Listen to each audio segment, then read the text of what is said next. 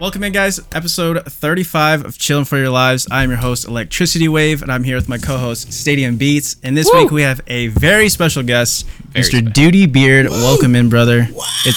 Hey, guys. We're happy to have you, man. I'm excited. Thanks for asking me. Sorry it took so long to get me out here this week. Yeah. It happens. It's like everybody. I mean, I stream as well, obviously. Like, I know how it is. Like, you always have projects, merch, streams, like, collabs, like, all this shit going on all the time. So, like, I understand. Like, you have to reschedule. And then we're on different time zones, so. Yeah, and a piece of that, I think a lot of people in our scene, and I've experienced a lot of this, is that because we're so used to working at home and by ourselves and everything, and maybe I'm just selling to myself, but my background as a video game player and a nerd, I'm very, I keep to myself, and I guess social anxiety and stuff. And I know a lot of people in our scene really deal with that. So, right. Mm-hmm. It just happens. I mean, we're doing this by ourselves. We're not, going to a studio. Right. We are going to a studio, but it's us. It's YouTube running it. It's not like California where you got, a bunch of union people in this property over in Culver City, and we're getting paid. We're doing this because we want y'all want something to grow and everything. So right, and you probably don't have a manager or an assistant or anything like that to help you get through like those little things that it would be nice to just kind of slide off onto somebody else. Yeah, yeah. That's one of the best things. I know we're just jumping in from an intro, but that's my favorite thing about this scene is people meet at conventions. People meet on Twitch, for example, in a stream, whatever, from a raid, and then they meet at a convention, and then months later they're like, hey, we should do so-and-so business, and then so-and-so business becomes this chair company, this org that pops off. Yeah. It's a pretty cool scene to be in. It's super easy to meet people too, because the thing that I've always realized about like streaming, and everyone's so open to like how like in like say Hollywood, everyone's got this kind of ego and there's like these cliques, for the most part. That's people who have it in Hollywood. Yeah. I feel there's people who don't have it yet. There's people who take my friend, we'll call him Jordan. He did PA work for years before he got like a substantial, sustainable, like Hollywood all the time camera job, like a real one.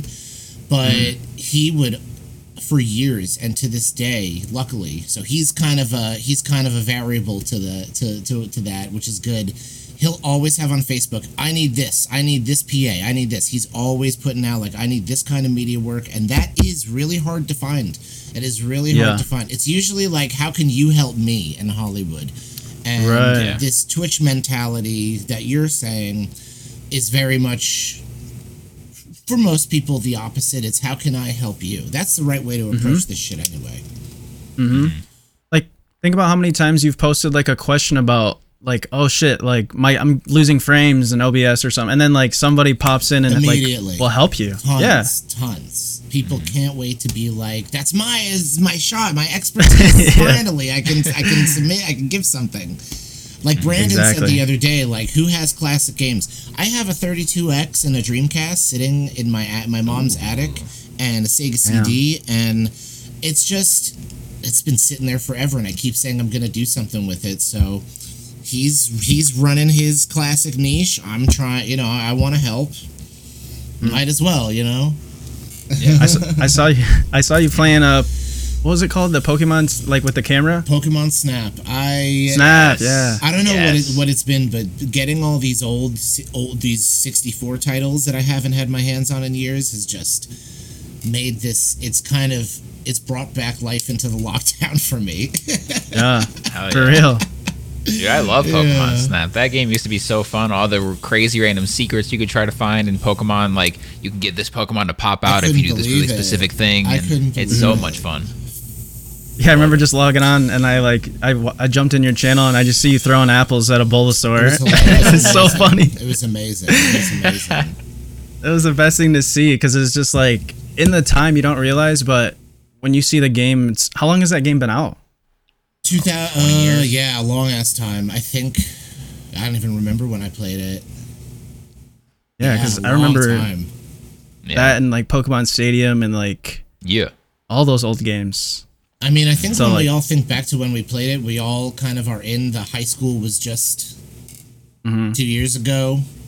I'm like 36. Right. High school feels like it was just a couple years ago, and that's when I kind of remember playing Pokemon Snap. I don't know, but yeah, I miss those. Dude, my 10-year high school reunion is this week. Oh my god, that shit is crazy. So you're going then? No, I probably wouldn't anyway, because I was like what you were saying, like people like I'm like always quarantine, the nerdy gamer type that really kept to myself. But with quarantine, we're not doing it. Like we'll probably do something later in the summer or in the fall maybe. But as of right now, there's no like event happening. See, I went to a jock-heavy high school.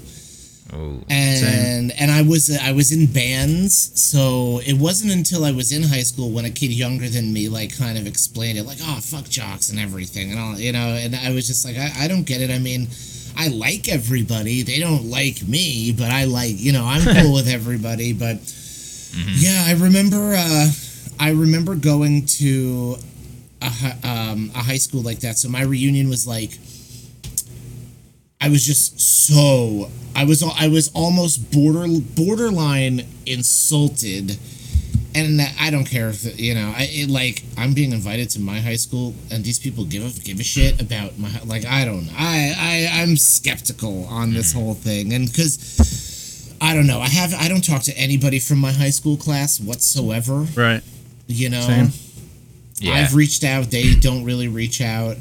And so I don't know. That's what that is. But I'm happy that you were, you know, in key with your high school, you know, your high school people. That's good. I wish I had that. I always wish I lived in like a towny town that everyone kind of was up each other's ass about everything, because then it was just like, you know, at one point everybody just kind of fell and just started not caring about other people. So, but that's, you know, that's depressing. There was a lot of great stuff about growing up. My band community was amazing. If there was a band reunion, which there kind of is, when the band a reunion tour. Well, when the band with my band members, yes, with my band members, they both came into my chat recently, and I said, like, listen, next time we're all together, we're doing a stream, and I'm telling you, once we all do get together, because my drummer was actually is the drummer for MC Lars.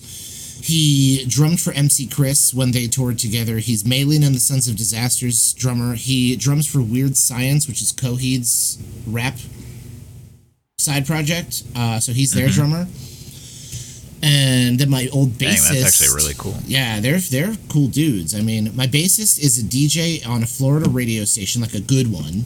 And then he was the bassist for Bedlight for Blue Eyes on Trustkill for a while, so they have backgrounds. You know, after I left the band scene, they have backgrounds. But what I was saying was, when the band Folly, which is this band from New Jersey, when they have a show, it's like the whole scene reunion. Nobody really comes. They don't come together for really anybody else except Folly. It was just this one band that was just so much bigger than themselves, and they just brought the whole community together. So that would be my high school reunion, but I haven't been back to New Jersey for that in years. Yeah.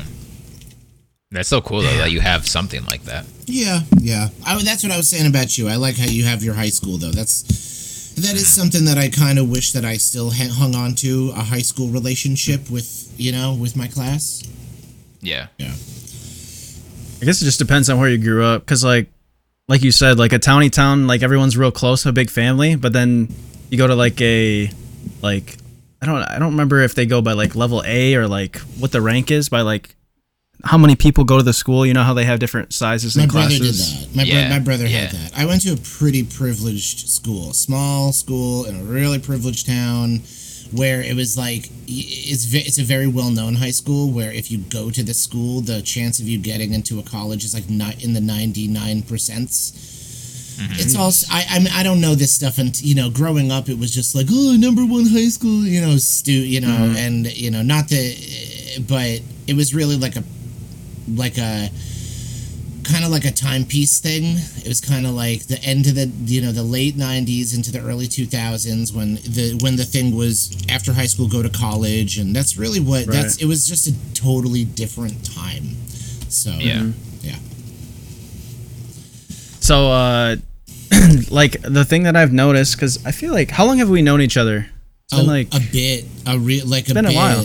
Yeah, Washington, living in Washington has kind of frozen everything. Living in the town that I live in, and not a lot of bands come through the area. It kind of like, I don't know, it kind of evaporates the lines between the years. But I know that we've known each other for a bit.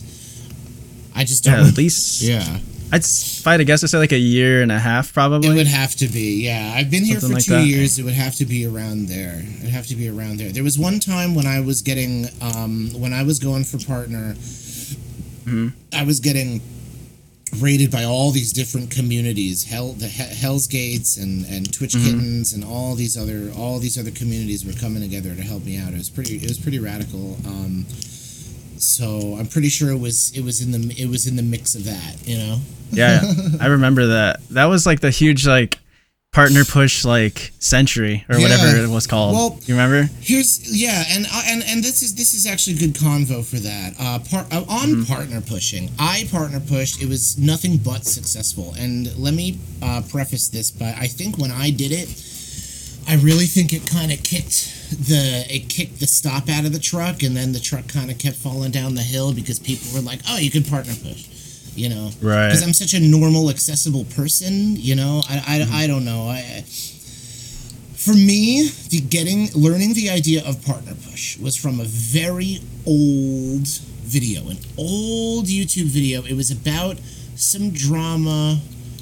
I forget the kid's. It was a YouTuber who was just based around drama, and it was a Keemstar video about him. Actually, It was about view botting and how view botting is like the new thing on Twitch, and it's like really bad. And it was like around when Battleborn released, and I remember Keemstar said in his video, he said, "I remember using the view bot when I went for partner push," and that was the line. Okay. And my head was thinking,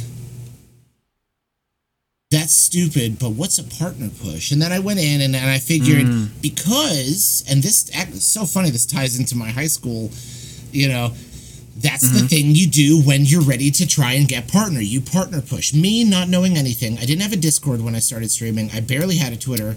I heard that from a Keemstar video, this very well-established YouTuber, which, again, I had no perspective when I started this shit, you know? I know that Keemstar is a piece of crap now. That's my take on it. But back then, when I'm just like, look at, you know. So that was like, okay, so I have to get these numbers. I have to build a community, which people dismiss. I knew that I had to be somewhere first before I did this partner push thing.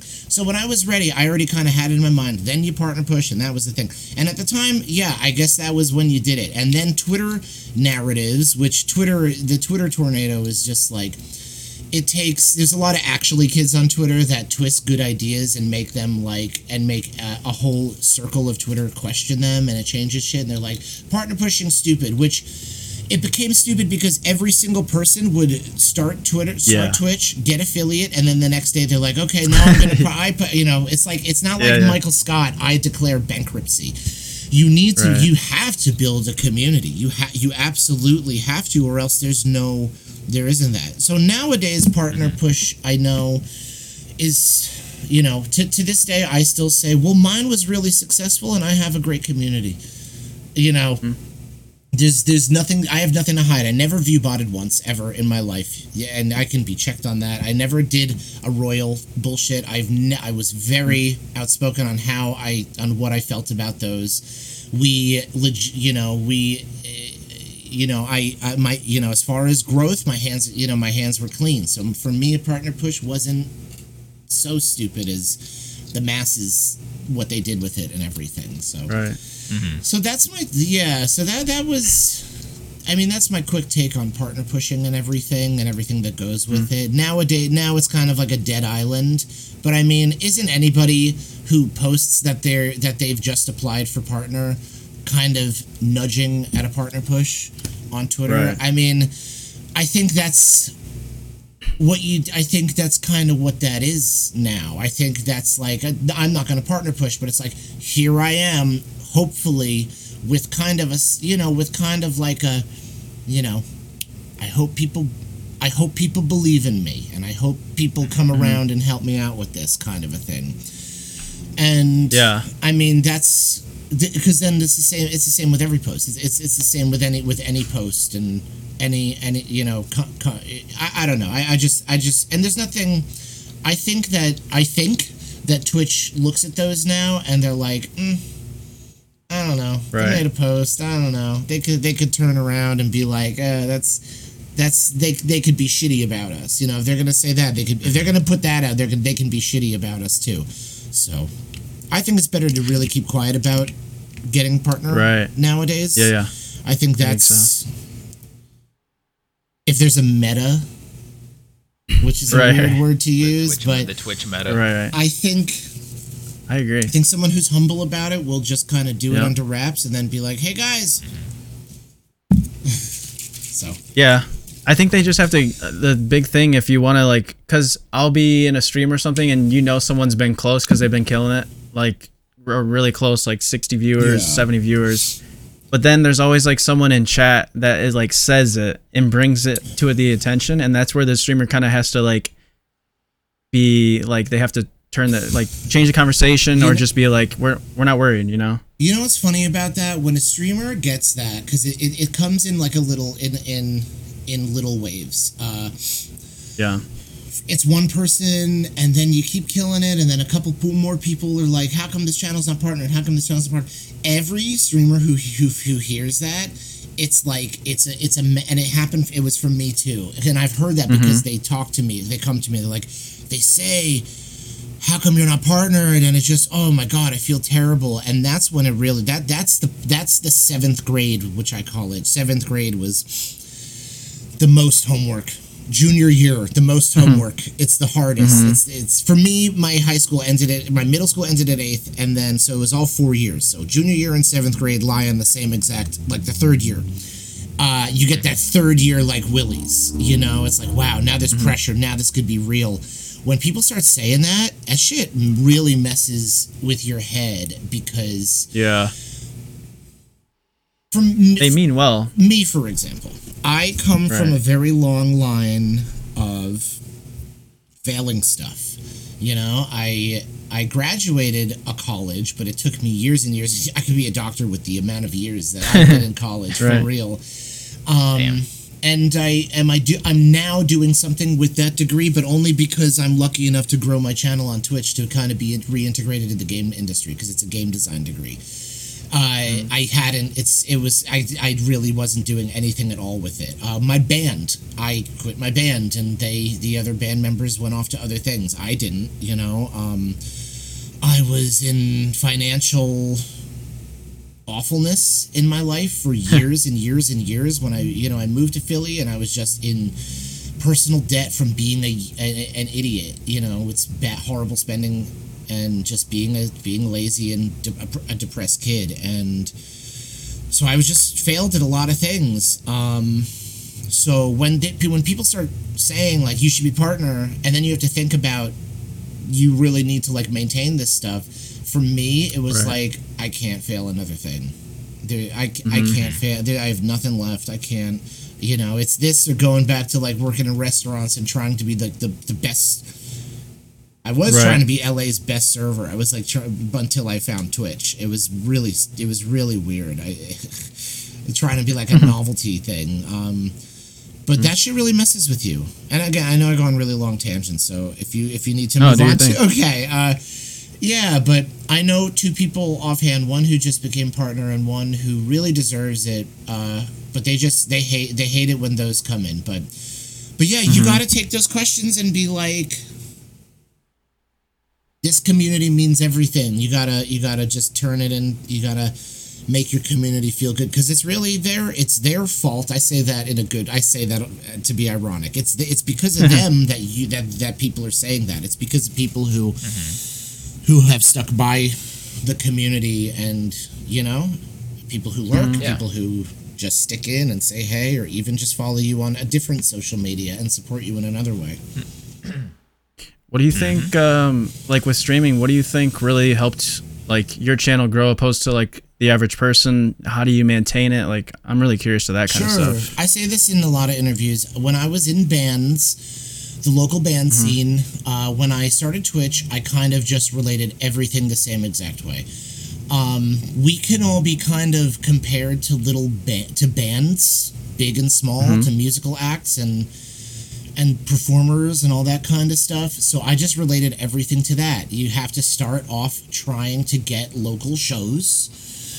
So you just stream, you just put yourself out there. You know, you just put yourself out there, you turn it on and you do it. This was before affiliation. This was before a real track, keeping track of numbers unless you were in the hundreds. It was just turn it on and hope. So I turned it on and hoped like I did when I was playing those old shows. Hopefully there's going to be 80 people at this show to see us. Hopefully there's going to be 30 people to see us. You know, I was staring at my view count, but that was when, but I was still talking. I was still playing and being like, oh, here's the treasure, here's the thing, da-da-da. You know, I was still giving it my all. And then when I got affiliate, I grew, because they announced affiliation and I got it day 2. And then I grew like an affiliate. I invested in one logo, which is my logo to this day. Wow. I invested in a sticker, and that's it. I bought 1,000 stickers. I said, I'm going to hand these out, and I'm just going to take it. This is what I do. This is my hobby. I was working for a weed dispensary in LA, a delivery place, and I knew that there's no way that this was sustainable with 0 viewers and being nothing with 0, with a shitty computer and no lighting and nothing. So I was just like, okay, this will just be a hobby. I'm not making any money off of this. I don't care, but I'm going to invest like I give a shit, and I'm just going to stream when I can. So I did all that.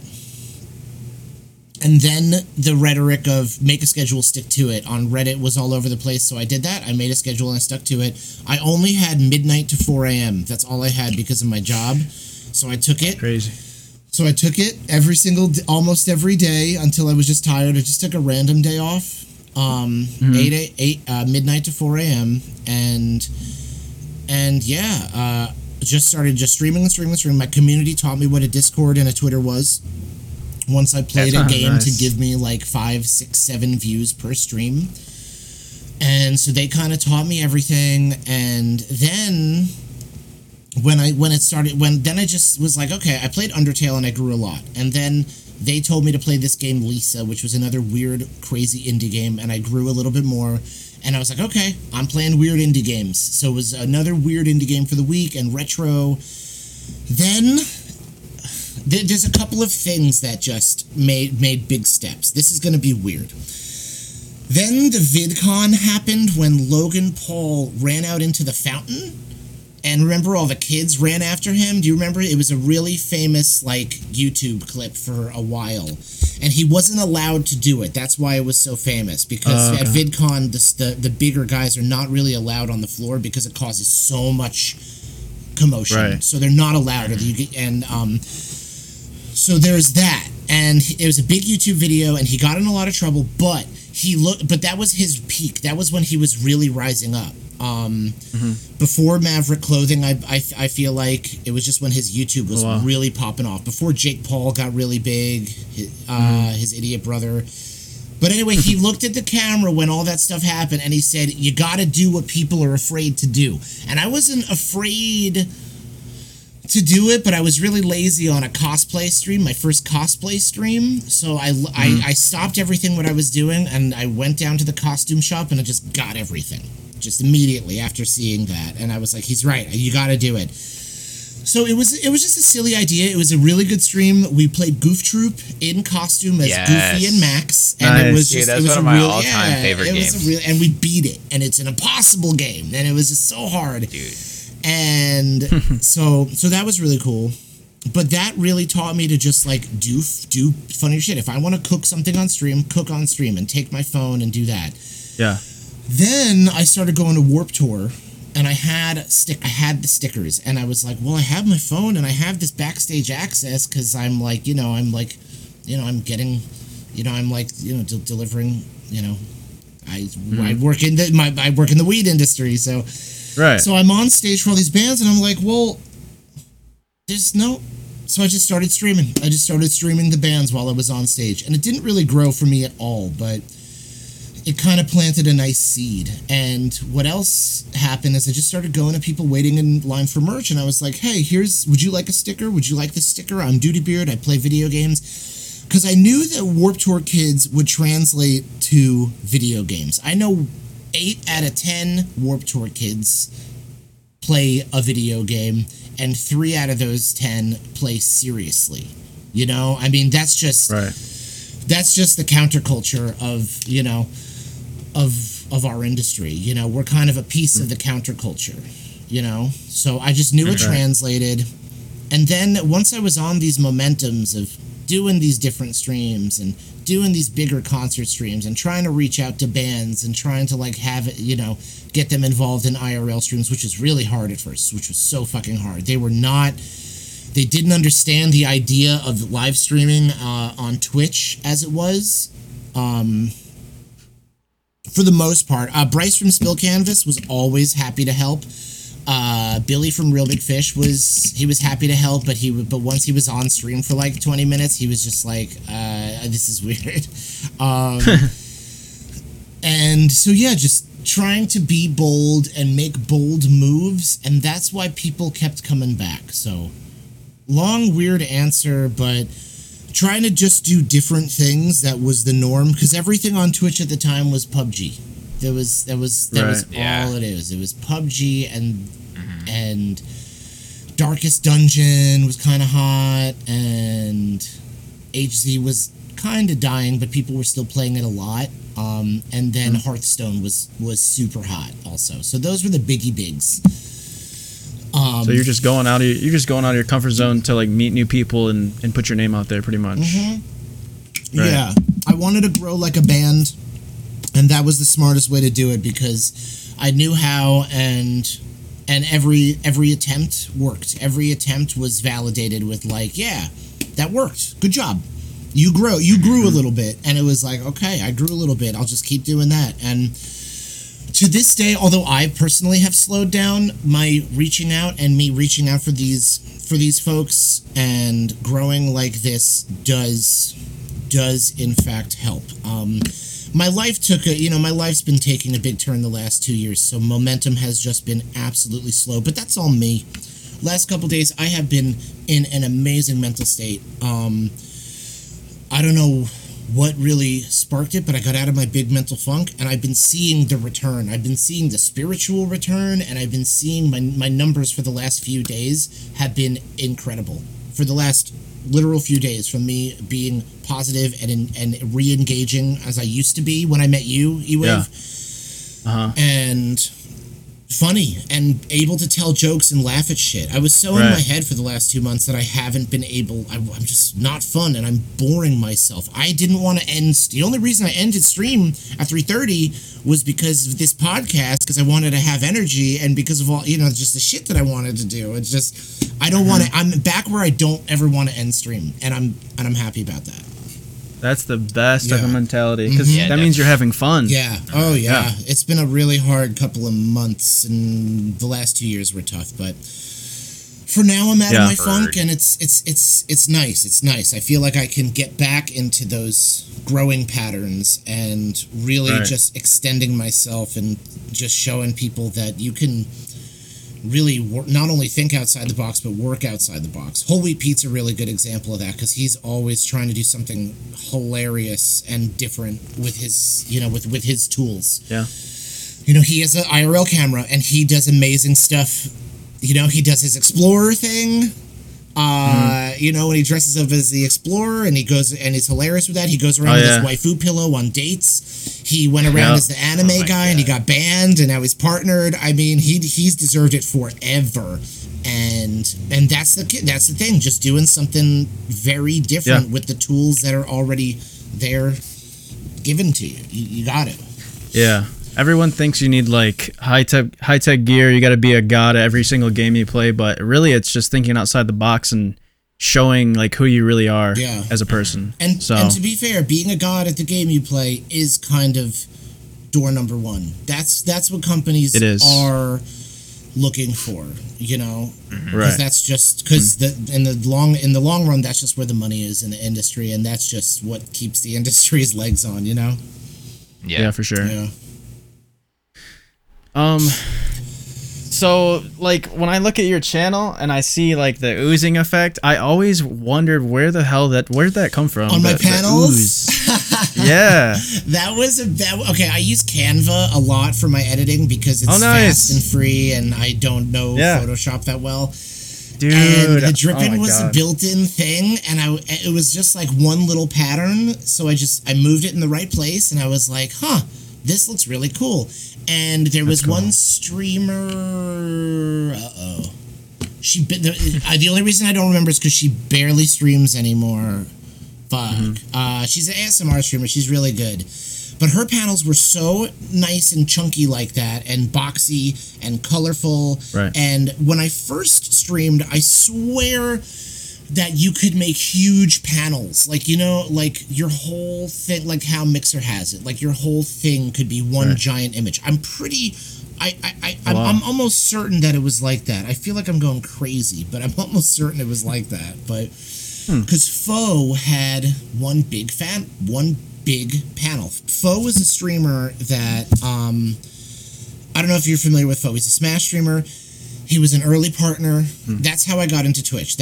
I watched him, and I was like, oh my god, this quality is unbridled to anything I've seen on Twitch, and I am brand new to Twitch. I haven't seen anything like it. And he was just amazing. He was a god at the game, and he had my loudness, and he had the amazing stream quality, like, you know, high tech, nothing crazy with changes and pop-out stuff, but he just knew how to make something attractive for the eyes, and I was like, wow, this is the bar. But his panel had, like, it was just one giant block, and it had all the info, but if you click on it, it went to his site. I don't know, but it was colorful and easy to take in, and you could look at the whole thing and get all the information from it, and that's what I wanted my panels to be like.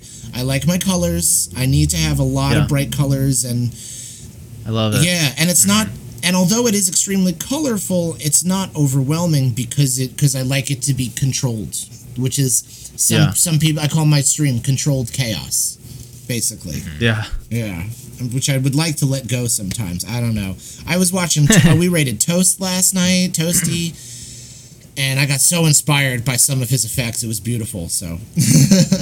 I love that. Yeah. I love getting inspired by other people's, like, ideas and, like, like you said, like, just... something as small as like an alert or a panel, but I used to use Canva all the time, and it's amazing. Yeah. But there's a free Photoshop that Sean showed me, Stadium Beats, and it's called Photopea, and it's basically Photoshop. I mean, it's I guess a little bit limited compared to like Adobe, but it's pretty much the same thing, and I love it. It's amazing. Like all you do is go to the website and you can make a login if you want, and it has like it's literally just Photoshop through like browser. Damn. Okay. Yeah. I need that. I'll send it to you. But yeah, that's where the drippies came from. They just kind of came from just a built-in Canva thing that I liked, and I just, you know, I had my way with it basically. But I'm glad you like it. Right. Thank you. Thank you very much. Yeah, it's different, and the bright colors, like it's not like too crazy where it looks like someone just like threw up on the channel. Like it's like you got the neons that like make sense, like the pinks and the greens and yellows and stuff. There are a lot of streamers who have panels that, although kind of organized, it is very it's too much to take in sometimes. Yeah, definitely. Yeah. Yeah, I think simplistic can be like so much more just powerful than like trying to do too much. Yeah. And if I go down, like, I like my stream to be every corner of it interesting. And, like, I'm trying to think of some other ways to expand that during stream. But even when you look down at my panels, like you said, it should be kind of appealing. When I look down and I see, you know, informative panels with some text and stuff, I just kind of, like, look down and I look back up, like, immediately. You know, I just... Right. It's just nice. It's just nice to have stuff to do, I think, even if it's just something to look at. If you're new and you're checking out panels, I don't know. That's just... I don't know. That's just my opinion. Yeah, it might be mostly... Yeah. I think mostly streamers probably check out panels, and most mobile users don't even know about it. Yeah, that's true. That's true. It's under the info panel and stuff. So, but I mean, it's just like a whole, just having the aesthetic and showing your brand like is all like, just uniform and makes sense.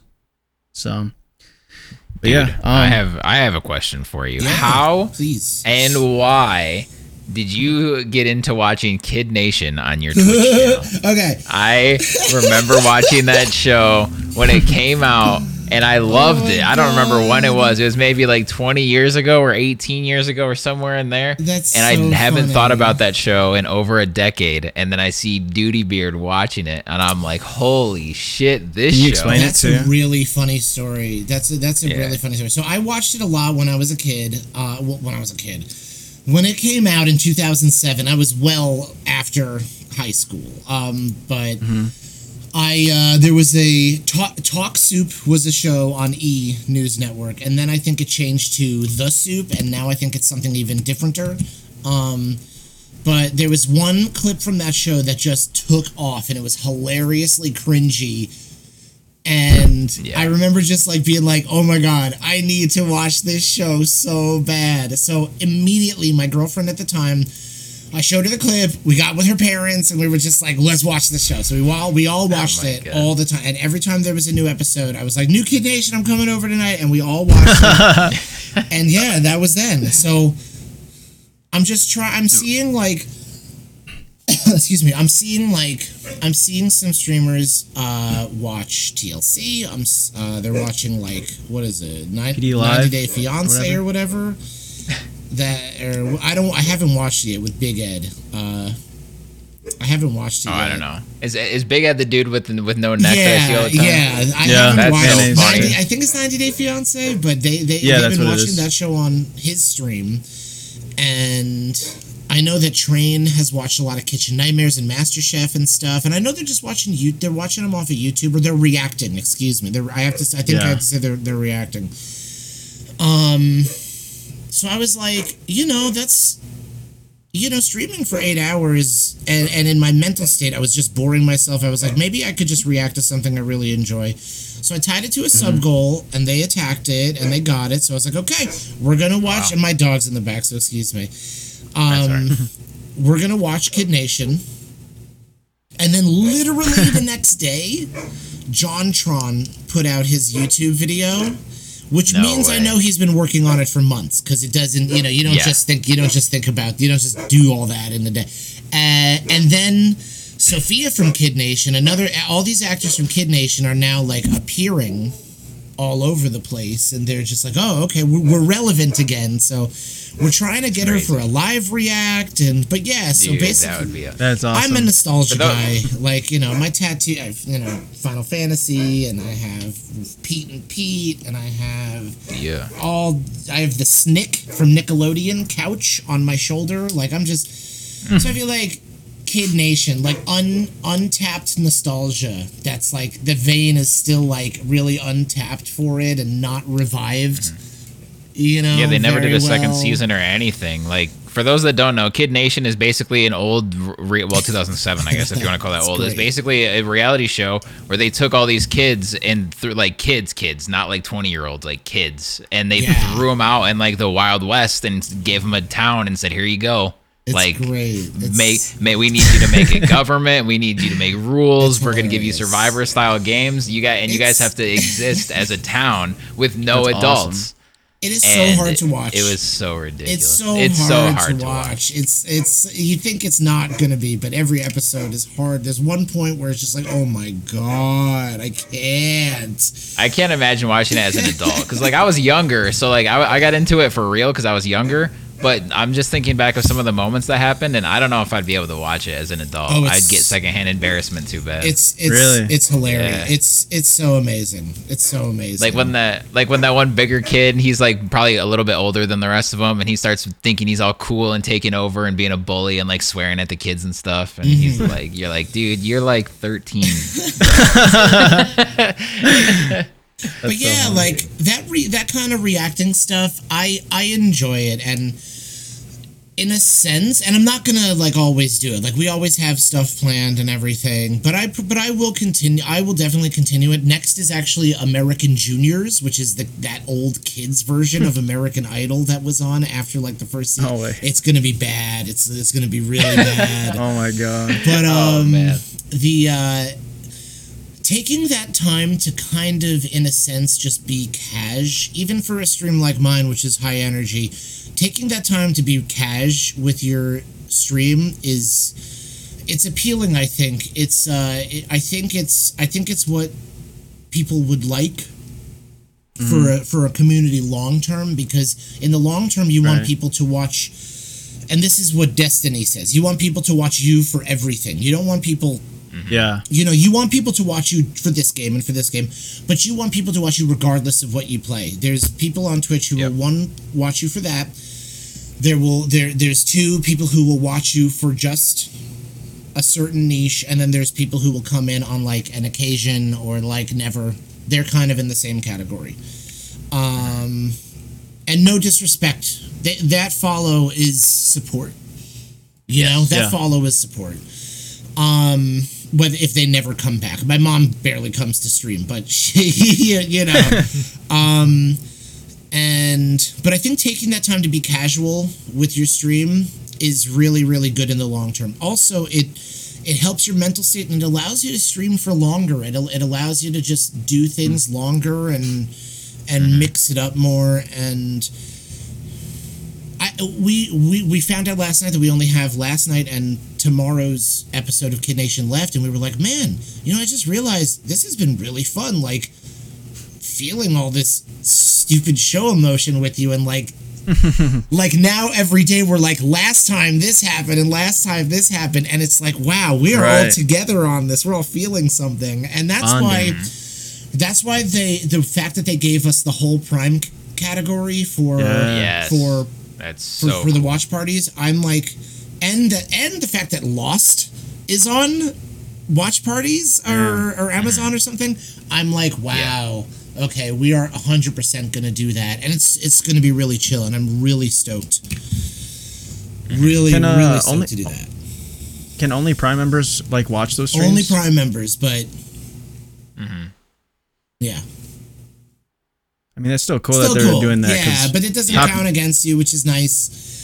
They really tweaked that program, and I feel, you know, Twitch staff is really listening to stuff. Twitch staff, I feel like, listens way more than people think. Way more than people actually think. Sometimes the message might not get across, and the action might not be taken, which is all very clear, but I think that they are listening and everything. I don't know. I am, and all my staff friends know this, I am fiercely loyal to Twitch in like every sense of the word. I have stuff on YouTube. I've considered talking to my partner manager about streaming on YouTube for a little bit before stream, because that's what Harris apparently does. And Harris is a big boy, you know? Smart as fuck. I tried to do it on TikTok. I didn't do a stream on TikTok, but I did stream, like, a little piece of paper that says, like, I'm live on Twitch. I don't think it translates very well, but I will start to, you know, nowadays, and I'm on tangents. Nowadays it is about going off to other platforms and getting yourself within the searchability, you know? Funneling too, your community. It's not about one thing popping off all the time and getting a million views on one thing. It is, but it isn't. Because if that happens, no one knows. You know, no one can ever really see when that's gonna happen. Take Wubby for example. Wubby, the way I discovered Wubby is that he had his YouTube video about Musical.ly, and it was on Reddit, and it was hilarious. It was amazing, and then YouTube took it down unfairly. And then everybody got, like, Reddit justice boners, and then, like, ran to a stream, and that's how I jumped over. Oh, wow. And that's how it popped off, from just something happening. And it's about getting yourself into searchability, and, you know, I found a new YouTuber that I really enjoy just the other day, just because he was in my suggested, so I didn't actually search for him, but it's about that. You know, you use those similar tags and you're going to end up in somebody's suggested, and then they're going to be like, oh my God, this guy, he's so good. I will look at his Twitch. Yeah. And that's all it's about. It's about them opening the door to your platform of choice, you know. And if they also know about Twitch, then hopefully they will open that door. Yeah, I think that's why a lot of people quit, is because they just, I don't know. I think eventually, like, people get so down on themselves and always think it's their fault, which you do have the most control over yourself because it's your like own journey and your branding. But I think a lot of the times people just, they never got that opportunity or figured out how to get the opportunity to be like searched or have that searchability. There's people who work on it and they're cool with that, and then there's people who don't work on it and are cool with that, and then there's people who don't work on it and they just think it's going to happen. And those people quit a lot. They quit a lot. Right. They quit often. You know, they almost quit for attention, for like in a sense of vague booking. You know what I'm saying? Mm-hmm, mm-hmm. And that's an issue. But that's something that people need to kind of be sat down with and told. And it's not something that you want to like say out of the blue. Right. Because then it comes off in a way, and then that splits people into another two categories. There's people who take advice, and they really take it. I had a meeting with Bert Firkins the other night, a Twitch partner, and he was worried about his stuff. And I said, "Do you have TikTok? Do you do YouTube?" And he's like, "You know, no." And I said, "Dude, you are the best guitarist, and you have the best voice. If you made 5 uploads a day on TikTok and told them you stream on Twitch." You might get a follow on Twitch, but you are in there, and in the long run. And he was, but anyway, blah blah blah blah. He was so motivated, and for the first time, I was like, "Wow, you sound so motivated, and this is so new to me." And he goes, "Oh, I'm starting right after this call." But then there's the other 99% of people who take advice, and then a couple of weeks later, they're either say, "I'm quitting streaming," or they alienate me, and they don't like me, and they unfollow me. And this is not just in my head. This is something they go to a different community that just gives it to them. That just gives them a validation, and it doesn't grow their channel. It might inflate their follows. It might,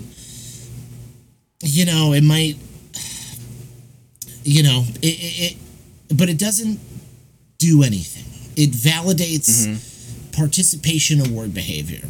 And it's good to put yourself out there, but it takes days and days and weeks and months and the first weeks of my stream was test streaming for hours, just making sure the quality was good and the frame rate was perfect and everything looked not blurry and I was well lit, and it was just test streams before I really took it seriously to begin with, and people just kind of pop it on. And I went to a random stream yesterday just to look at a VOD, just to see. And it was just like kind of a newish streamer, and they turned on stream, and it was just like for 10 minutes they were just kind of like looking. I was just like, I'm just waiting for some people.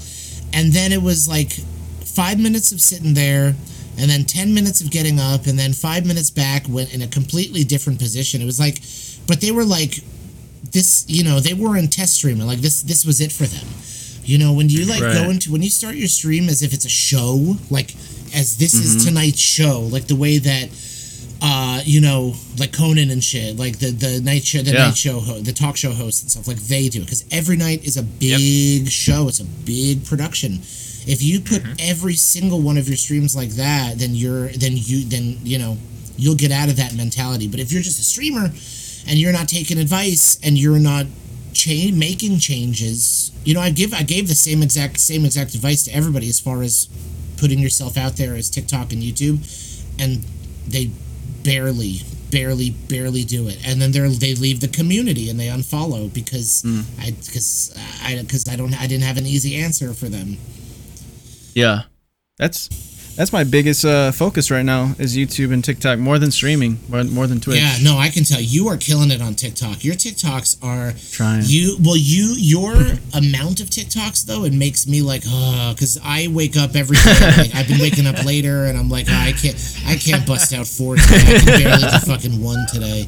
And then it just you're making really good moves. I have the steps in my head, and I am like I have a foot on a step, but I haven't like pushed myself up. You have pushed yourself up to the steps, and that's really good. That's what people love to see, you know. Mm-hmm. That's what people really love to see. Oh hell yeah, dude. I love it when people are really working on it. You know, you are obviously versed on Gary V little clips, right? Yeah. Like, anybody who is just kind of knows. Everyone who is just kind of knows. So good for you. Yeah, I actually read I think one or two of his books too. So. See, I don't read books. I'm so shitty. I don't either. I promise. Unless it's like an emergency. An emergency, quick, read this book. I was like, success. So, I don't know. So. Yeah, I don't know, Gary. Yeah, he always preaches on TikTok, like the opportunity. And it's funny because like before any streamer really even heard about TikTok, I had it downloaded because I heard it from Gary V. And for like 3 months, I just had it there, and I was just like, I don't know, like all I see is like these cringy dances and like I don't. Yeah. I kind of just wanted like Vine 2.0, and that's kind of how I'm treating it now. But once I started to see like the opportunity, and like I was like, dude, Gary was right. So like. I don't know. I'd make like a batch. I'd make like, you know, 1 or 2 or 3 in a night, and then like a week and a half would go. But then like recently, I was like, dude, let me just make 100 in a month and set like a number goal. Like it doesn't matter about like I'm gonna try to make quality obviously and put like, you know, some type of effort into every video, but I need to make this amount of number every day. And I think in like 2 days it marks a month. Yeah. And I've got to be. I'm at like last I checked, I was like 95 or 96, so I'm really close. Good, yeah. Like, those. It's funny because when I see like a Vine-ish skit, it's like I'm not as interested in them as I am like the slices of life or like all like the Vine production.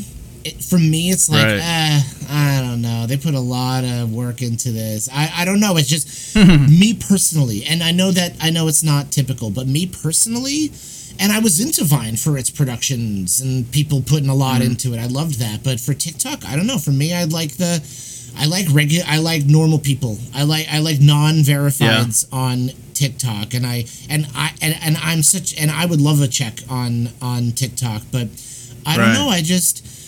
When I usually flip by it, I like being, except sometimes some cool, editing is different. Trick editing is different. But, like, someone who, like, puts cameras and lights and, like, those kinds of stuff. I don't know. But that's me. That's just me. I really want to heavily preface that I respect those productions and that content is really good and the platform is really good for that. But for me personally, I like the little stuff. I like...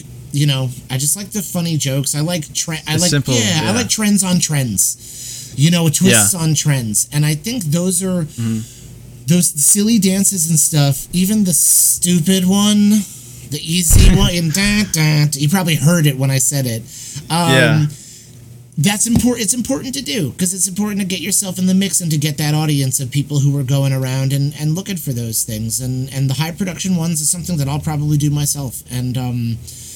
But it's what Gary says, it's important to put yourself on there. So it's what I said before, to open the door to what you love, which for us is, you know, 4 to 12 hours of streaming on Twitch. So that's what we really want to do. Like the exciting thing about like that a lot of people don't think is like Twitch is such a small platform compared to a YouTube or like even TikTok has grown so much. So like the amount of people that don't know about live streaming on Twitch and video games like that is like crazy because Fortnite shed like a lot of light on it for like what it was before, but I still think it has like so much growth. Oh yeah, absolutely. So much. Absolutely.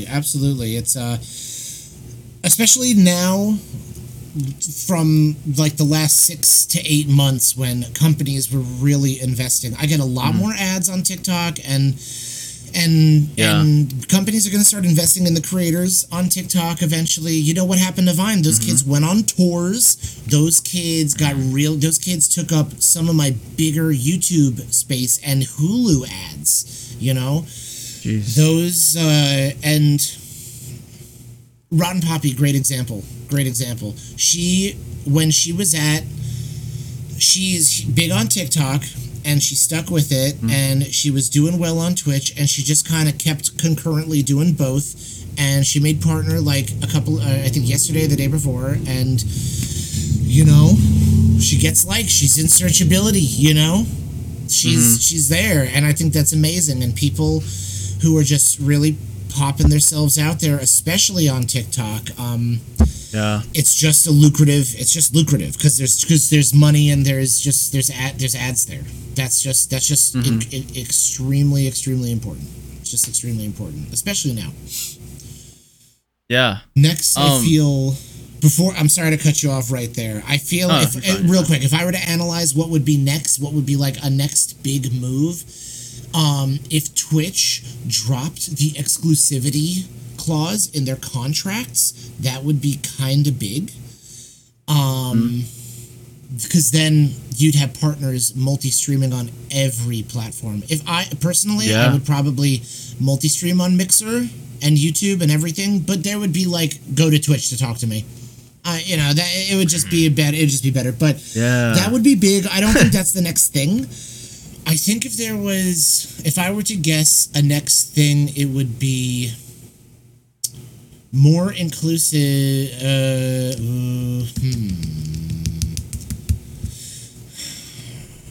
Shit. Yeah. Okay. I know I kind of created a question, but no, you're fine. I mean, you're gonna see celebrities bumping into Twitch, so there's gonna be something different.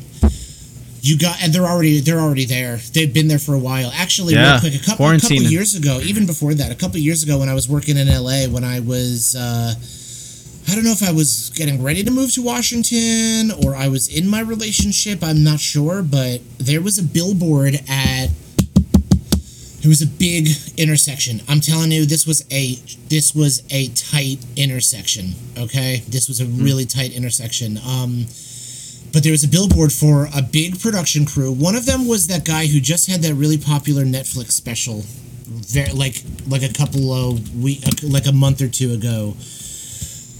He was on it, and it was a Twitch. It was for a Twitch thing, and it was a Twitch billboard. And this was years ago, and I looked at it, and I was like, oh, my God, this is not good, because I was like, well, here it comes. Here comes the... the influx, and it didn't happen. It didn't quite happen. I'm like looking through Netflix to see if I could find the guy.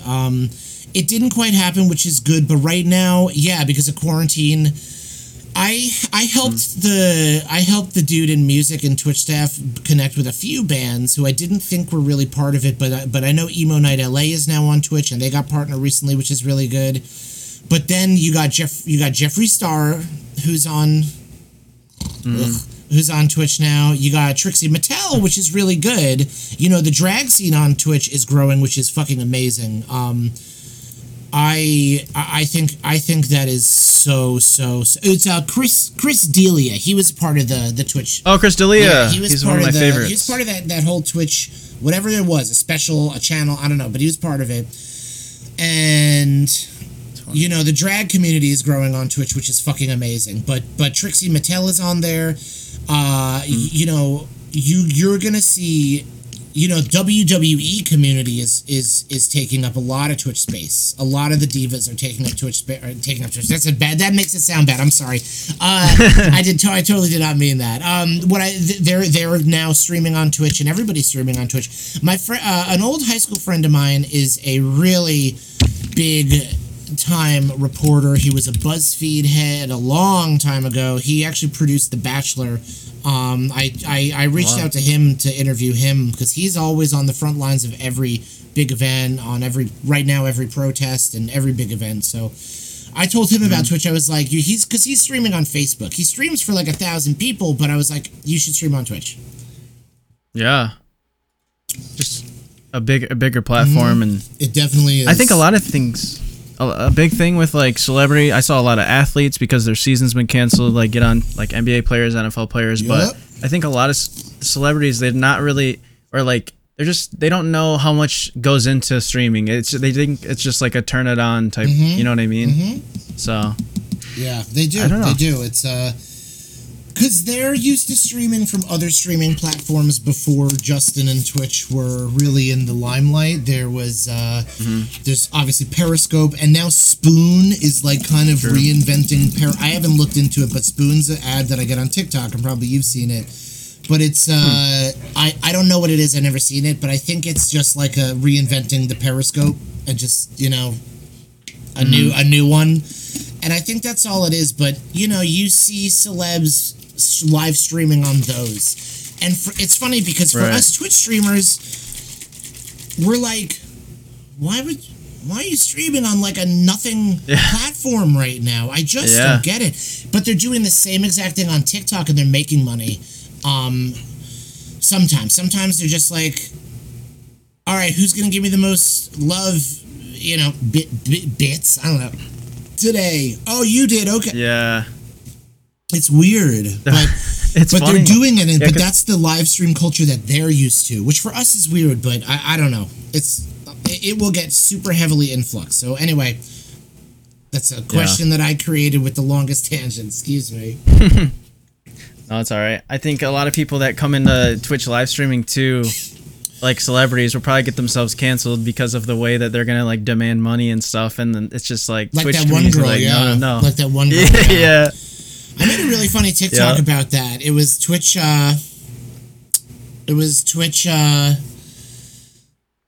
yearbook, and I got most likely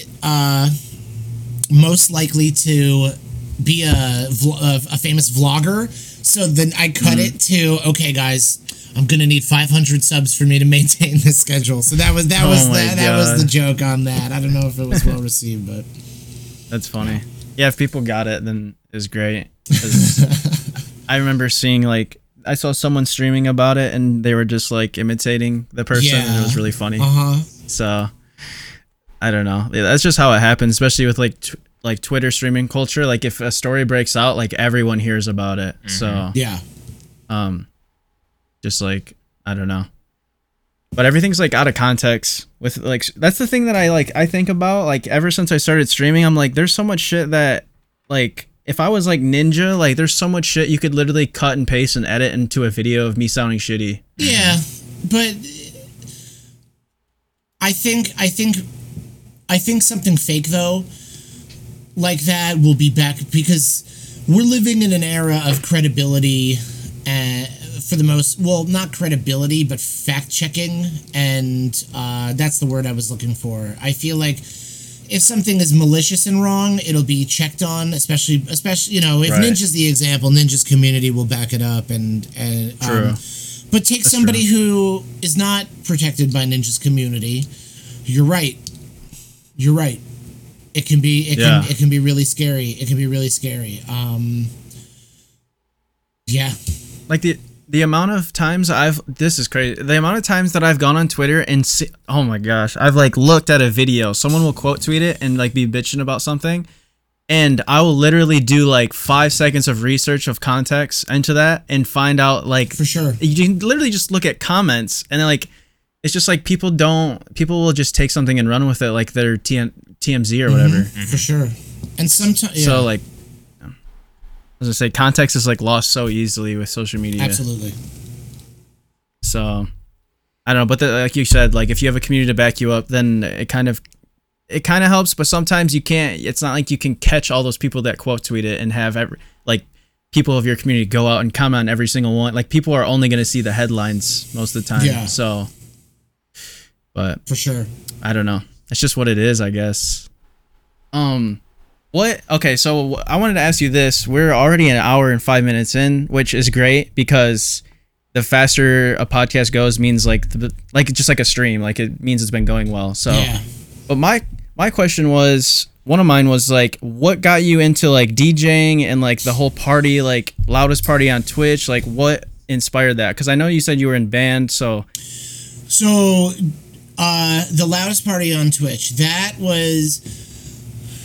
I was actually doing my partner push. I was putting in a lot of extra promo. And also, when I was doing that, I was a really shitty Twitter person. I remember when I was doing that, all I was doing was promos and live posts. I remember it. I didn't have any time because I was also working a full-time job, but...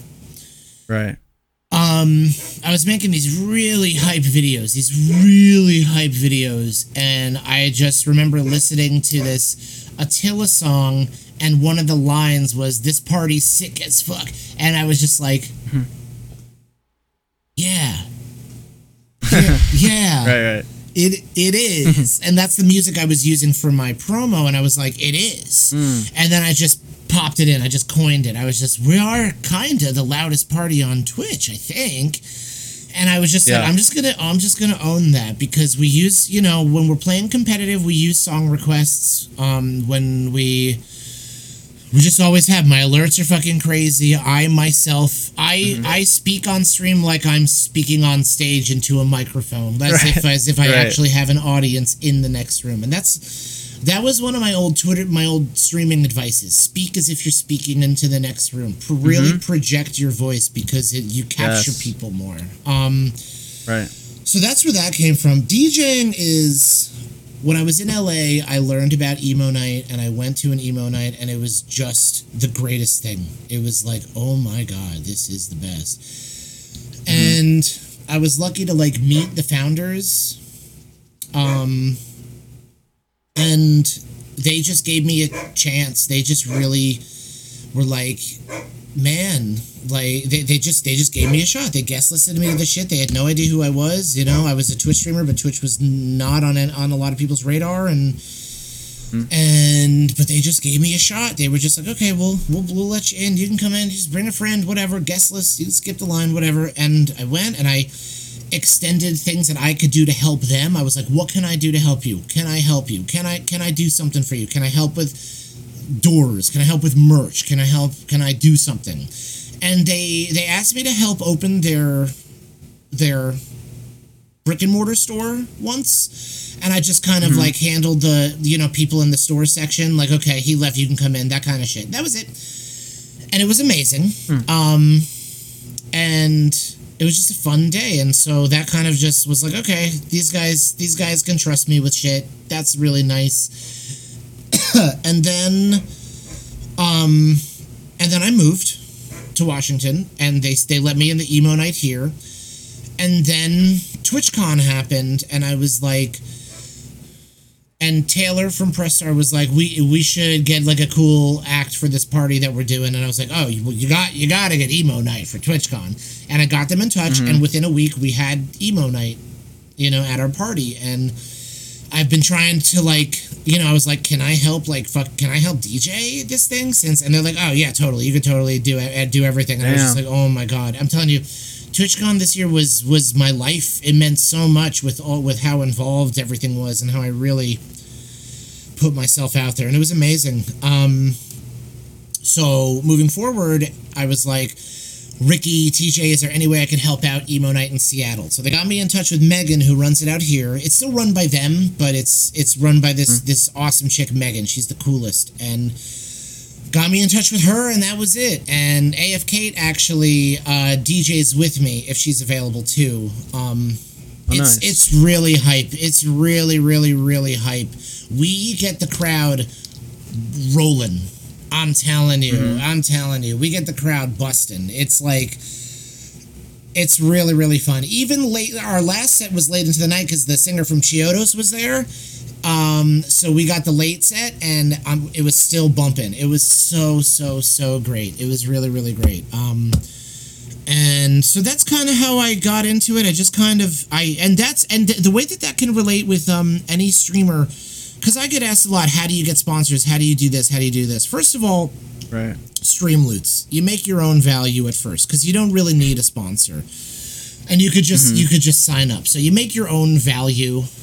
Streamloots is the easiest way to do that, because it's like an empty platform. You can do anything you want with them.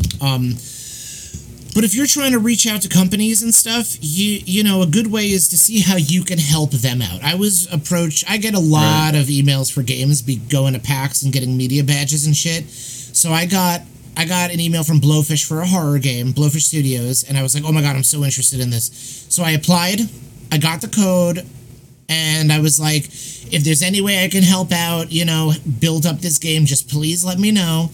And I will do it. And she said, oh, well, here's a couple extra codes to give away. And just tweet it out and tag these. And that goes a long way. 2 giveaway codes goes a long-ass way for a streamer who's wondering about how to get sponsors. And that works all the way up. That works for, you know, drink companies. You know, in my case, gamer subs. Anything. You know, any companies.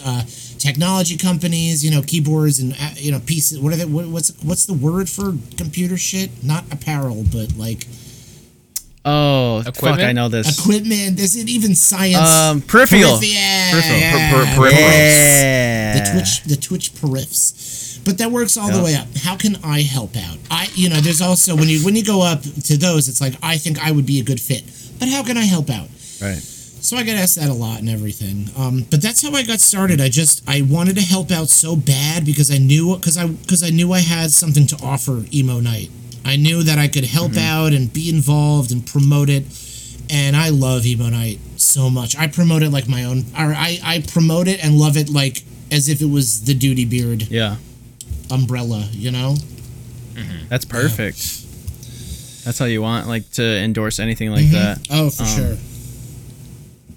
Yeah, because I didn't know, like, I didn't know you DJ'd or anything until, like, the TwitchCon is when I heard about it. I was like, oh, Duty Beard. To be fair, it's not like DJ, it's not like sound. Yeah. It's really, it's MP3 DJ, I'm picking the next song. Mm-hmm. But picking a song at Emo Night and having that momentum for the crowd, it works the same way as it does for everything. Yeah. It works the same way as Twitch, it works the same way as concerts, everything. It works all the way up. Mm-hmm. Mm-hmm. That's sick. What else do we got? I mean, we still have a lot of questions, but we're gonna have to skip some. Okay. I mean, do you have anything, Sean? I just have my rapid fire questions. Sure. Yeah. Let's go rapid fire. Okay. Neat. And we use the term rapid fire very loosely, just for the record. It's like slow fire, but it's more. It's like random questions. Yeah. All right. I'll go first. For both of you, obviously. What's the biggest surprise you've had recently, like in the past, let's say, 2 months? Biggest surprise. You can go first. I guess to sum up subs and bits in a word, financial support on Twitch. I am really surprised by the amount of support I get to do this for the last 2 months. Extremely, it's been very. Although even though it was my birthday in March, it's still like it was above and beyond and over the top. Also, the support that I'm getting from Twitch is really nice. Just you know, nothing like I'm not endorsed or anything ridiculous. I'm not like I'm you know, but I, you know, my partner manager is a great dude. He gave me some personal advice just to get out of my head funk and it kicked on and it. Kicked off a path, so I was really surprised about that. Other than that, what was I really? And I, sorry, long answer to this shit. Really surprised about. I mean, all the bad stuff that's happening in the media. I'm really surprised about that. Mm-hmm. Yeah, I'm really surprised about that. I'm surprised that it's gone as far as it is without like a solution for the people. It's really fucking stupid. Right. Mm-hmm. I'm not surprised, but I am also I am also surprised. Right. People like are dehumanizing themselves, you know. Mm-hmm. So the question was, what's been the most surprising thing in the last what? Yeah, what's the biggest surprise in the last month? Oh, I'm sorry. I'm so stupid. The biggest surprise in the last month. No, I mean, well, last couple. I think I said couple months. I mean, you said that's still a good answer. Yeah. I want to give you guys something better than that, though. I just appreciate. I guess my community. I haven't had the best self image, and I'm surprised that they're. that they're still backing me up unconditionally. Mm-hmm. Yeah. That's all I could think of. It's just been a... I wish I had more shit. It's been a dry couple of months, you know? Fuck. Yeah. It has. Yeah, you know? Damn. That's a tough question. Is it personal or just in general? Just anything. I guess I'm surprised. Oh, you know, I'm surprised that a lot of Mixer streamers are coming back. I know that Mixer has had no growth. Yeah, I am surprised. I'm surprised that they finally bit the bullet and are coming back though. Yeah. They you know, when they left, it was a very big deal. And it was full narratives changed. It was, you know, support on every platform. But Mixer streamers coming back, it's caused a little bit of a rift, and it's like I guess it's only, you know, support on every platform if it's not Twitch. Like that's kind of shitty, because I love representing Twitch, and when that happened, it was for a while. It was hard to feel proud because everybody was like, Twitch is over party, and it really fucking sucked. Yeah. So I'm surprised that people are coming back. I'm stoked, but I'm surprised. I don't know if I have an answer for this. I mean, obviously, just like 2020 is a fucking surprise. Yeah. Yeah. Like everything, like literally everything. Like, who would have thought that we would live in like the craziest, like, scary horror movie that's, like, actually real, like, something that was, you know, a sickness that was, like, spreading like wildfire, and then just everything going on, like, within the past couple weeks. So 2020's been surprising, yeah. I've just been kind of, like, just trying to make the most every day and try to take the positives, I guess. Mm-hmm. Yeah. Because there's so much negative going out, so... Mm-hmm. Yeah, it's, the world is changing, and with science saying that Corona's gonna be a long, long time, with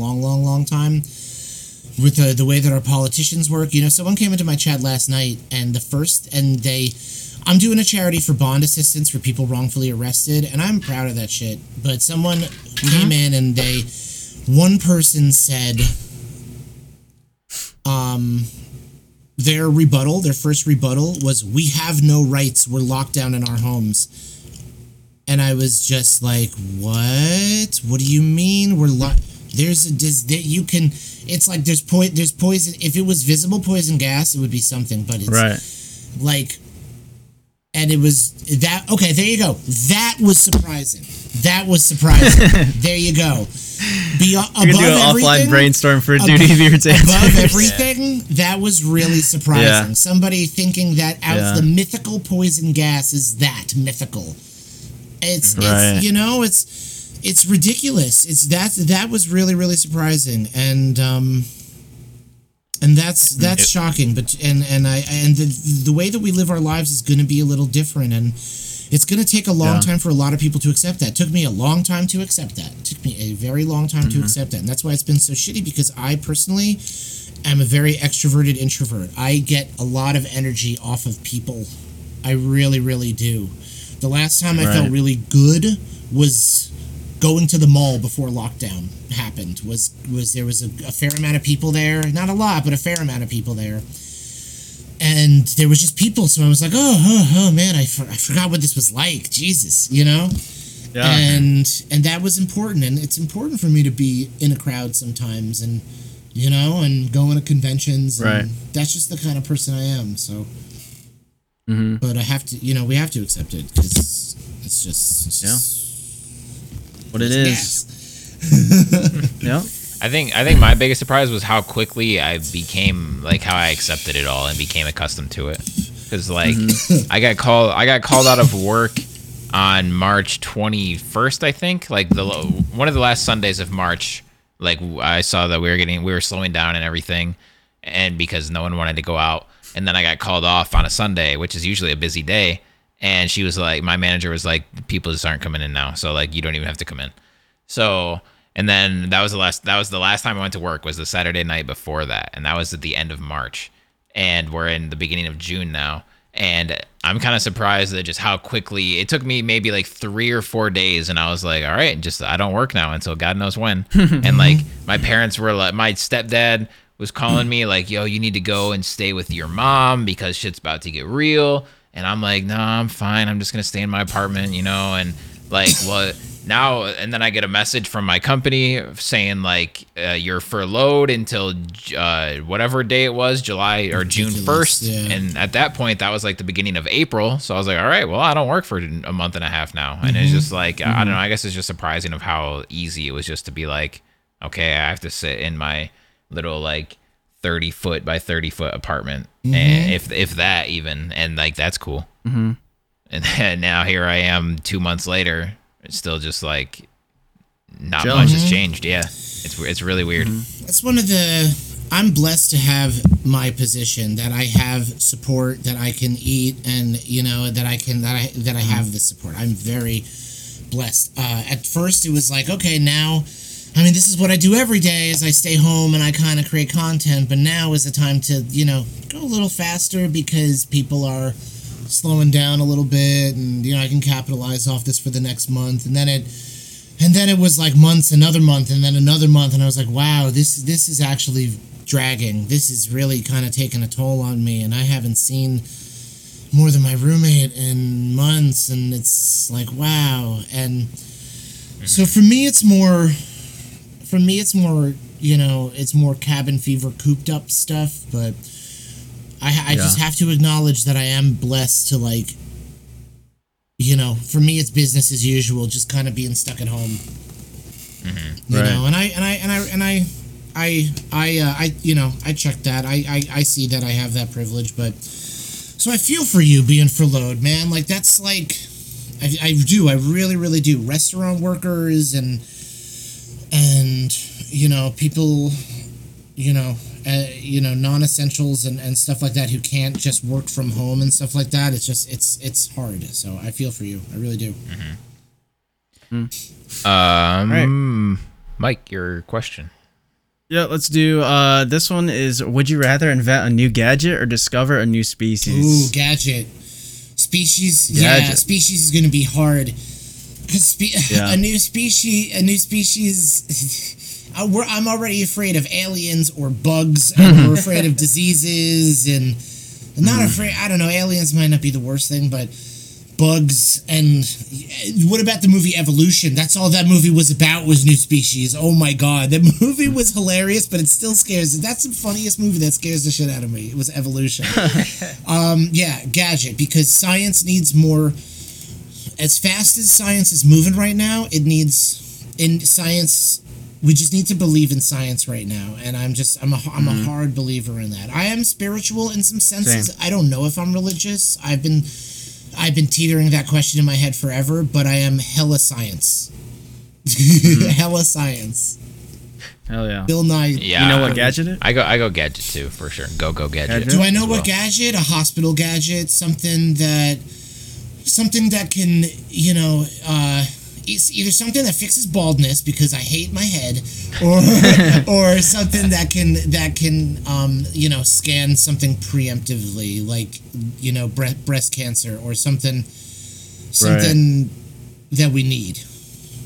My friend's a doctor. Let's just call him Justin. I think that was. Hey, we know a Justin doctor. Oh, he pioneered the brain scanner for hospitals, like the quick. It's not our Justin. No, like a brain scanner. He wouldn't do that. It's like a heat thermometer for your head. Literally, like, you literally scan the head, and it I don't know what it does exactly, but he was working on that years ago, in like 2008. And he's a doctor. He's like a bow tie, a big fat colorful bow tie doctor. He's great. Yeah. But yeah, something like that. Definitely something like that, yeah. Because, I mean, listen, there's not money going into science for a little bit because of our, you know, political things. So that's just what's in my head right now also. So, right. Yeah. About you, Sean? Yeah, I definitely go gadget. If I had more time, I would try to think of some, like, ridiculously minor inconvenience of my life and create a gadget to help me get over that and fix it and totally be irrelevant, but it'd be great. But hearing Duty... hearing Duties talk about medical stuff, I think it'd be nice to be able to like maybe scan, create a gadget that can scan somebody's brain and detect Alzheimer's like way before it happens, and then be able to cure that. Man. Well, Neuralink's probably gonna cure Alzheimer's when that comes out. Hopefully. Elon Musk thing. Hopefully. That's what he said, so I believe. Yeah, there you go. Yeah, I mean, he has a good track record. There you go. Yeah. Alzheimer's is a big one. Dementia and Alzheimer's are big ones. I worry about that kind of stuff. I know I come from a family of rare disease. My grandma had pancreatic cancer. My grandfather on the same side had 25 strokes and lived through all of them except the last one in the hospital. And then my grandfather on the other side, old natural causes, but my grandmother on the other side, breast cancer. So I got a nice cocktail going on. My dad had a heart attack, melanoma, I think I'm like, in The Simpsons when all the diseases are stuck in the door and they're just waiting and I'm very fragile. I think I'm that, but I don't get sick a lot. Damn. I don't get sick a lot. I don't know. I eat a lot of vegetables. Maybe that's why, or that's milk. Probably helpful. Yeah, a lot of milk. In my diet. I don't know. Yeah, hell yeah. A gadget, dude. I'm gonna go way overboard and say I want to create a gadget that can create a wormhole so we can travel throughout space. I want to, but I'm afraid. I'm not going through it, but I create it. You know what I mean? Send someone else through it.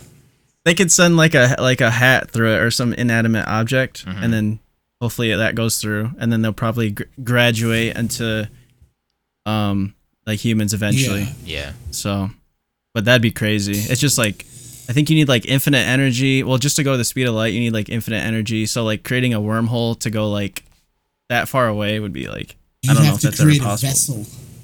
Or something, a vessel in a suit. I don't know. They just, I don't know. Just like Mario Kart shortcuts, like that, but in space or something. I don't know. Time space is so weird, just because of all the rules and everything we've seen in TV. It's funny because every rule about time space in movies is consistent, no matter what the movie. You know, it's like they kind of. Like Hollywood or writers, who kind of invented like these theories and stuff, and just about like paradoxes and everything, and all of Hollywood has continued it to this day in writing like further theories about it. It's just so interesting. Yeah, freaking Albert Einstein figured most of that shit out. Yeah, you know what painted a really weird but good picture of it was Interstellar. When he was like really trapped, when he was trapped in that part, like that was like, wow, this is so Kubricky, but so believable. Believable is the word that you have to use because it's like not real, but I haven't. Go ahead.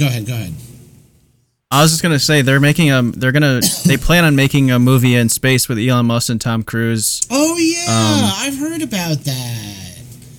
Yeah, I'm pumped for that. Wow, that's crazy. Yeah, that's like imagine crazy. Like sending all the an entire camera crew and actors and like director out to like the space station. That's pretty crazy. That's insane. Yeah. We'll see. But what were you saying about space? I don't even remember. It wasn't important. I remember we were talking about Interstellar, but I can go on to my next question. What's up? I can just go on to my next question then. Oh yeah, let's do it. How do you continue to learn in order to stay on top? Like stay on top of your game, like if you're getting down or if you think you're in a rut or you're stuck, what do you do? Do you have a very specific thing that you do to continue to learn and grow? What do you do? When you asked me that, right off the bat, I was like, I don't know if I have an answer for that. But then I think of last night when I raided my boy Toasty, and I already knew his stream was crazy, but I took it all in and I was like, wow, okay. I saw it not for the stream, but as like the kismet, like the tools, like the what he's putting into his OBS or his Lioran or whatever he's putting into to make it look like that. Like I saw like, the Matrix thing, blonde brunette, redhead from the Matrix, Yeah. And then I thought of, and this is all within while you were telling this question, watching old movies, old cartoons, old kids movies that I used to really love. And that's the advice I used to give to people. I used to say, like, tonight, like, don't think about it. Just watch an old kids movie that used to inspire you. And that's what happens. I watch old shows and I watch old cartoons and I get ideas and I combine them to, like, the Tim and Eric abstract metal music kind of persona that I like for myself. And I say, how can I translate this to the screen? And I take all of those things and I just kind of invent something tangible out of it. And the way I upgrade is that I think of what I want that I've been thinking of for a long time and that I have on the canvas and that I can't really mold because I don't know how to use the tools. And then last night I see this stream that is so incredible and I was like, oh... Mm-hmm. And then I see the canvas now, like in Layers of Fear, how every chapter it's like painted. It's like that. It's like all of a sudden, zoop, there's a whole nother layer on to what I can see now. And then the drive. The drive and the motivation takes a bit because of my schedule and what I do and my mental state, but that's the other part of it. It's doing. You got to. You know, that's the part where you have to motivate yourself and you have to discipline yourself. Because if you don't, you're going to notice a drop or is stagnation a word? Yep. Okay. Yeah. You're going to notice that, and you're going to take it personally. And then, whether you output that energy or not, other people are going to notice that, you know, I love this stream, but it's the same thing. It's the same thing. So I'm gonna see what else. So you gotta evolve. And what I was saying before, the people who want to grow their stream, they will. You know? Right. That's a good answer. What do you do, Mike? You see. I agree with what he said about, like, you have to act on the ideas, because there could be a guy that has like 10 ideas, but he acts on all 10, and then there's a guy with 1,000 ideas that never acts on one, but the guy with the 10 ideas is actually seeing growth. Right. Exactly. That's it's very important. And on Twitch, it's cool thing about Twitch is it's good to be the person with the first idea, but it's not so bad to branch or to use those ideas. So that's the good thing about Twitch. So you can take those ideas, but you know, it feels really good to be the one who came up with it first. And in the long run, that is kind of something that people should strive to do, because I mean, that really goes into being searchable and jumping on it. There's a movie, Instafamous, where I think all influencers should watch. It's about getting those ideas at 4 a.m. and being like, yeah, I need to do this right now. You know? Yep. It's about that. Yep. Yeah, I love that. Instafamous. Oh, it's a great movie. It's It documents Paris Hilton and the Fat Jewish and a couple other Vine artists that got really big, that blew up. And it's really good. You know, I used to have this 90s mentality of Paris Hilton and that she was an idiot. And it goes into that. And you feel really fucking bad, you know, because she worked... If she was a streamer and she did what she did as a streamer, she'd be the biggest one. She would just do it again. A lot of people that have like that persona that they're really dumb are actually amazing at marketing themselves and being like their own person. It was like, The Simple Life that did it, because people really depicted her as the idiot. And she talks about that. Right. And the way that she talks about herself and the way that she talks about her brand. And this movie came out a couple years ago before Twitch was like as crazy and wild as it is. You're like, wow, really? Because she's community-based. She gets paid a lot and she has... you know, the backing from her family, but her own brand is community-based. It's, yeah, it's like us. It's the same thing. It's pretty eye-opening. Yeah. It's a great, great movie. I have to check that out. So what was the question? If I get motivated, what do I do? How do you continue to learn? Yeah. To learn? Oh, sorry. That's your answer. My bad. Yeah. No, it's all right.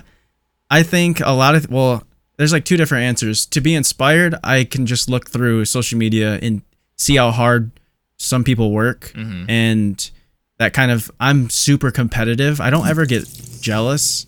I might question why someone has something, but I don't get jealous and pissed at them because it has no effect on me. But I do get inspired and competitive. So like, if I see someone's working hard and posting like a one TikTok a day or one YouTube video a week, I'm like, I can do that. So then I like kind of compete with myself, but I use that as inspiration. But to relearn, there's just like so many resources to like for streamers. So like, I'll look through like known YouTube videos like Alpha Gaming or like Ashley Christ, or I will just watch streams and like Duty said, I'll actually watch them for the stream with like the production value. I don't just watch it for entertainment value. Yeah, thank you. Yeah, I appreciate that for sure. And yeah, it's not so bad to, it's not competitive because Twitch is very collaborative. That's what it is. But right, in a sense, yeah, like what you said, to be competitive with yourself, that's a really good way to put it. That's a really good way to put it.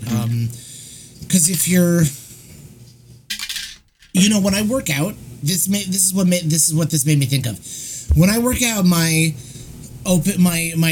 Sean T, when you're doing fight night, which is what one of the ones that are called, he says you got to lead the fight, like, you know, because you're repeating their moves, but he says go at your own pace. You got to lead the fight. If you're following what we're doing on TV, you're going to lose the fight because you're not leading. So if you're competing with yourself, you're leading the fight, you know what I mean? So right, it's a good way to, yeah, that's good. Yeah, I just try to use the internet, and there's so many skills to be needed, like as a streamer. So like Photoshop was a big one that like Sean, you taught me that one night, and then I kind of just tried to keep like expanding on that. So that's always one I go back to because I don't want to have to like pay extra money for something that I can make in like 15 minutes. And then just learning how to like brand myself better, like with YouTube, and how to title better and how to construct my content. So it's, like with YouTube, it has to be entertaining from 0 seconds to when the video ends. Like, that's just how you have to make it. With Twitch, it's so much more laid back and communal and just like a chill environment where like people can get to know you. On YouTube, you literally have this focused content where if people don't like it, they're going to click off. There's billions of videos to watch, you know? Yeah. So it's just like understanding platforms more and understanding the route that I want to take, because you only have 24 hours in a day minus sleep, just like 9 hours for me. So yeah, I take those other 15 hours and I try to make the most effective hours I can, because when I look back, I always realize that I'm not like, I used to like just create random. Remember that I had that point where I would just create thumbnails and I would send them to you, Sean? Yeah. Like that was good practice and all, but like I could have watched like one video and like improved through just watching the video rather than just making a bunch. Yeah. So it's just like understanding how to use my time more. And yeah, I mean, it's such a gradual learning process, but you see what other streamers do and how they grow their community. And then you ask questions and you just kind of see what works within your type of content. Yeah. So like, and there's no bad everyone's different. Advice video. There's no bad advice video. Yeah.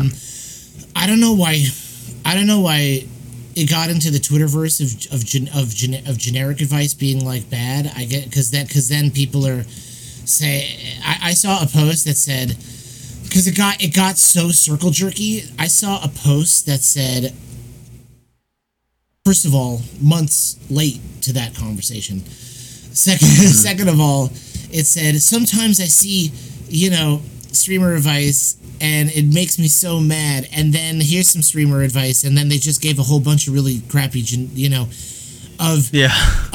generic streamer advice, but all the basics. It's the basics. Yeah. It's make a schedule and communities and interact and be engaging and you know, use social medias and stuff, which is not generic advice that you should dismiss. It's, you know, all advice is good advice. It's that's not true. There's some weird advice. I don't know. It got into people's heads that the word networking is like a curse word in our scene. I don't understand. I've networked with you, but we're also friends. Like I don't know. You know, like that's just where I did. Yeah. That's just. that's just weird to me. Like, networking is just, networking is something that we have to do in the eyes of business, and it's, I mean, that's just what, that's what TwitchCon is. It's a networking convention. Mm-hmm. Yeah, I think people are like just don't want to give out their secrets and like or break down the advice. So like they're gonna say build a community. What the fuck does that mean? Like build it as in you create relationships with people. You message them outside of stream. You hang out with them in Discord calls. You make movie nights. You make game nights. You spend time investing into these people that support you. Like people never break that shit down, and that's why it's like I think people were just starting to get annoyed. But I wish that that's one thing that I would have a streamer tell me is what does it mean to build a community? What are the practices and the strategies and the steps? You know what I mean? Yeah, people. I feel like there's I feel like there's a lot of nice awards on Twitter. Also, I feel like there's advice that teaches you that you can like literally do nothing about your stream and your community and your brand, and you should just be able to make it anyway, and you're entitled and stuff. I think there's a lot of narratives that go around like that. Right. Which I think are bad, but then there's like just on the whole of community, just these things are, as you say, just kind of undefined, and they hear it and they say it, but they don't practice it, you know, like being consistent and use social media and do things other, like I know I've given one person like a few people advice that says like, and I'm like, well, what's wrong? Like, what's going on with your stream? It's like, okay, let me look at your socials. Okay, your Twitter is entirely go lives and the promo for tonight or nothing else, and a retweet maybe once a week from a really popular account. Yeah.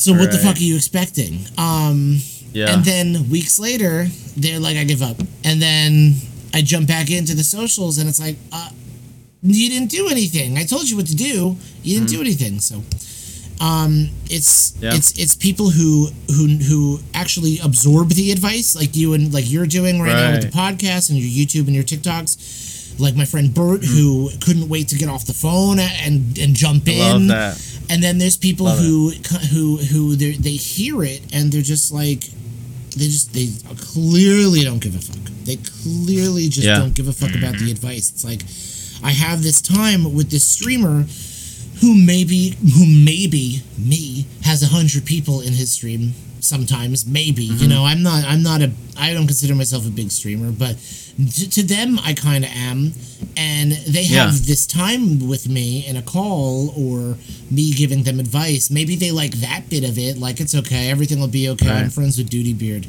You know, I can only show you what's in my toolbox. You can open yours, you know, show you how all these tools work, but you got to open yours and you got to use them. That's what it is. That's just what it is. Right, Sean. Did you give an answer for? Yeah, that was my rebuttal to his. I don't. Yeah. I don't think I gave an answer per se. Basically, like So my music tastes are pretty like limited, to be honest, and for like when I'm making stuff now, if I really am just totally stumped or have no ideas, I've been going out into new genres a lot recently. Okay. So I learned like what they do, like how does a lo-fi producer transition into the chorus, or how does this bluegrass song transition out of a chorus, or like because I've heard 8 billion metalcore songs, you know, like at this like I get what they're gonna do. So and same with like rap, like I've heard 100,000 Eminem songs, right? So I know what he's gonna do. I have a pretty good idea. So I'm trying to like just learn. So even though I'm not gonna go make a bluegrass song, I can still take what I learned by listening to that bluegrass song and apply it to my lo-fi hip-hop beat or metal song or whatever hype rap beat or anything. So the fundamentals. Yeah, exactly, because it's still music is music. Yeah, so you can like. So that's what I've been doing recently, is just like getting outside of my comfort zone in that sense and trying to apply it to my own stuff, because no music genre has ever just been completely grabbed out of thin air. It all came from something. Right. Right. So, for sure. Yeah. So that's what I've been doing. And you got to add to that playlist. Yeah. I put something out today.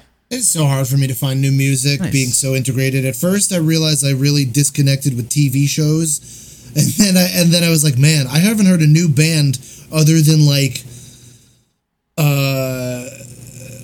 Miku music or K-pop things that I still don't know the artists for in like, God, it's been like a year at least. Oh my goodness. Mm-hmm. It's so bad. If you like metal, this new band called Currents put out their second or third album. I know Currents. Okay. Yeah, all right. Yeah. Their new album came out today. And Run the Jewels put out an album this week, too, if you like rap. I know Attila has a new track out. He's going to start doing new stuff with Bone Crew, and they're recording stuff now. And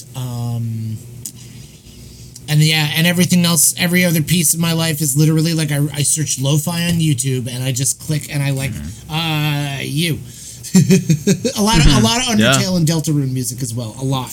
More than anything else. Nice. I love that shit. Nice. Have you played Undertale, Electricity Wave? No. Oh my God! Okay, I'm giving you straight. Okay, don't look it up. I'm telling you, it has an amazing community. You'll get a bunch of new follows, and if you promote it really well, blindly, and you don't let people fuck it up for you, I promise you, man. And then you have a sequel for free. I'm telling you, Undertale and then Deltarune. I promise you, it is the most amazing experience. If you can do an indie, do it. Mm-hmm. All right, I'll give it a try. Do it. It's the number one, and the category is like every now and then like someone will a big streamer will attempt like the really hard run and stuff and they'll do that, but pick it up, buy it, and build it up. Be like at the end of this week. So, yeah. Excuse me. Okay. Excuse me. Oh, I'll check it out. Perfect. My last rapid fire question of the pod is, would you rather have lots of energy or lots of money? If I pick lots of money, does that mean I have no energy? If I pick money, do I lose the energy that I have? Like, do I have the same energy but more money?